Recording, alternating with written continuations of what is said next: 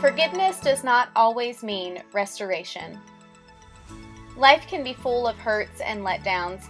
Our pain and heartache oftentimes come from those closest to us. Whether family, friends, or those we hold at significant regard, opening ourselves up to relationship can sometimes come at a price. Far too often, we as believers get caught up in the idea that in order to offer forgiveness, we must be ready to open our lives back up to the person who hurt us.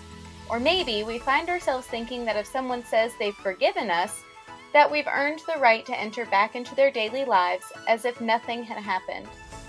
Forgiveness does not always mean restoration. Forgiveness and restoration are actually two very different things that come at different times in our healing process. Forgiveness is internal, it benefits the offended more than the offender. Forgiveness allows the heart of the hurting to truly begin healing. Restoration, on the other hand, is outward. It not only benefits the person who was hurt, but it's for the offender and anyone else caught in the crossfire of the fallout as well. Restoration will not and is not always supposed to be the end result.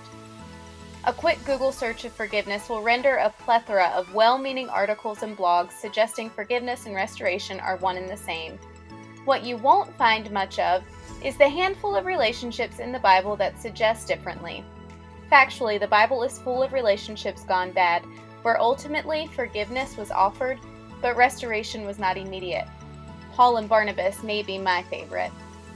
When working toward healing in relationships, we have to remember the importance of offering forgiveness, found explained in Mark chapter 11 verse 25, while remembering that justice is the Lord's, just as he reminds us in Romans 12:19 that he will have vengeance as he sees fit.